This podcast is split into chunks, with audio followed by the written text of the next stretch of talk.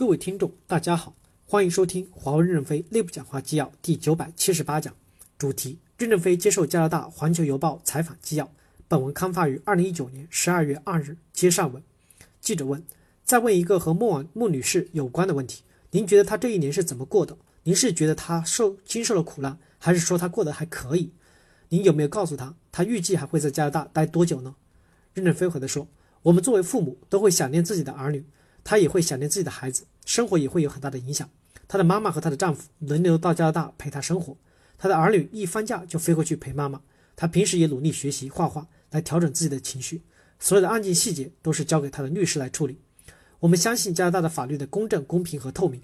透明是指所有的细节都必须公布出来。我们等待法庭的判决。记者提问：今天早晨他写了一封信，发表在微信的朋友圈，您可能也读了他的这封信。在这封信中，他提到了自己这一年的心路历程，并且表示已经做好了更充分的准备去迎接未来的不确定性。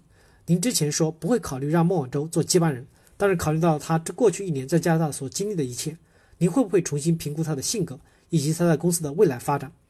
任正非回答说：“这封信我没看，早上我只看了标题。我认为这样不合适，因为全国人民都忙着要干活，要创造财富，争取改善自己的收入，不能消耗太多的精力来跟他一起感受。”正常的历史长河中，磨难都会出英雄。莫晚舟经历的磨难也会对他的意志产生很大的提升，这对他来说是一个很大的财富。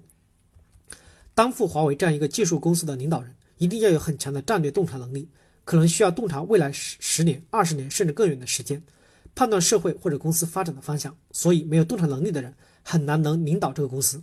华为这样一个科技公司，领导人需要有深刻的技术背景。莫晚舟回来还是继续做 CFO，当然这个 CFO 的意志更坚强了。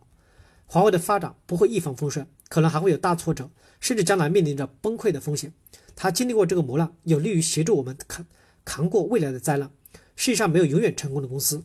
有一本书，下一个倒下的是一定是华为，说华为不可能永远的顺利成长。我认为灾难是财富。华为公司在今年打击中还是有很大的进步，未来的风险可能减少了一点。任正非接着说。我给您推荐三位加拿大人工智能之父：蒙特利尔理工大学的约书亚·本吉奥，多伦多大学的杰弗里·辛顿，阿尔伯塔大学的理查德·塞顿。加拿大应该把人工智能作为国家战略。特鲁多总理应该请这三位人工智能之父喝咖啡，听他们讲一讲加拿大应该如何定位，把人工智能作为发展战略。多伦多大学离哈佛大学、麻省理工大学很近，温哥华与华盛顿大学、斯福坦。斯坦福大学非常的近，要思考如何把人才吸引到人工智能之父的麾下，建立一个庞大的产业群体。他们曾在二十年前就领先了世界，不能墙内开花墙外红。记者提问：上次采访时，你也向我提到了这三位人工智能之父，而且也提到了在加拿大在人工智能领域的优势。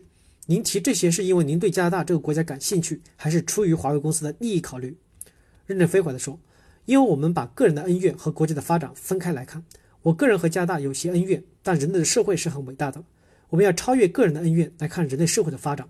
我与这些人工智能之父喝过咖啡，我觉得他们非常的伟大。建议特鲁多总理每三个月能与他们喝一杯咖啡。对于一个人口比较稀少、资源比较丰富、地域比较广大的国家来说，人工智能是迫切需要的。反而在中国没有这么迫切。中国人口多，经常有人问我，如果大量的人失业没事干怎么办？这些负面的问题，你们正好人少，发展人工智能有极大的积极性。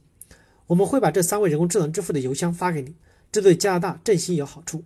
这完全和个人的恩怨无关，也与华为无关，因为我不希望这些天才之光被埋没了。记者提问：您跟他们见面时，没有向他们发出来华为工作的邀请吗？任正非回答说：他们在世界这么高的地位，我们这么低的平台，如果来华为工作，怎么发挥他们的作用？我们愿意给他们的科研提供经费支持，使用美国的杜邦拜杜法案，不占有他们的任何成果，只是完全义务提供经费。只要加拿大政府愿意，我们是可以给他们大笔拨款的。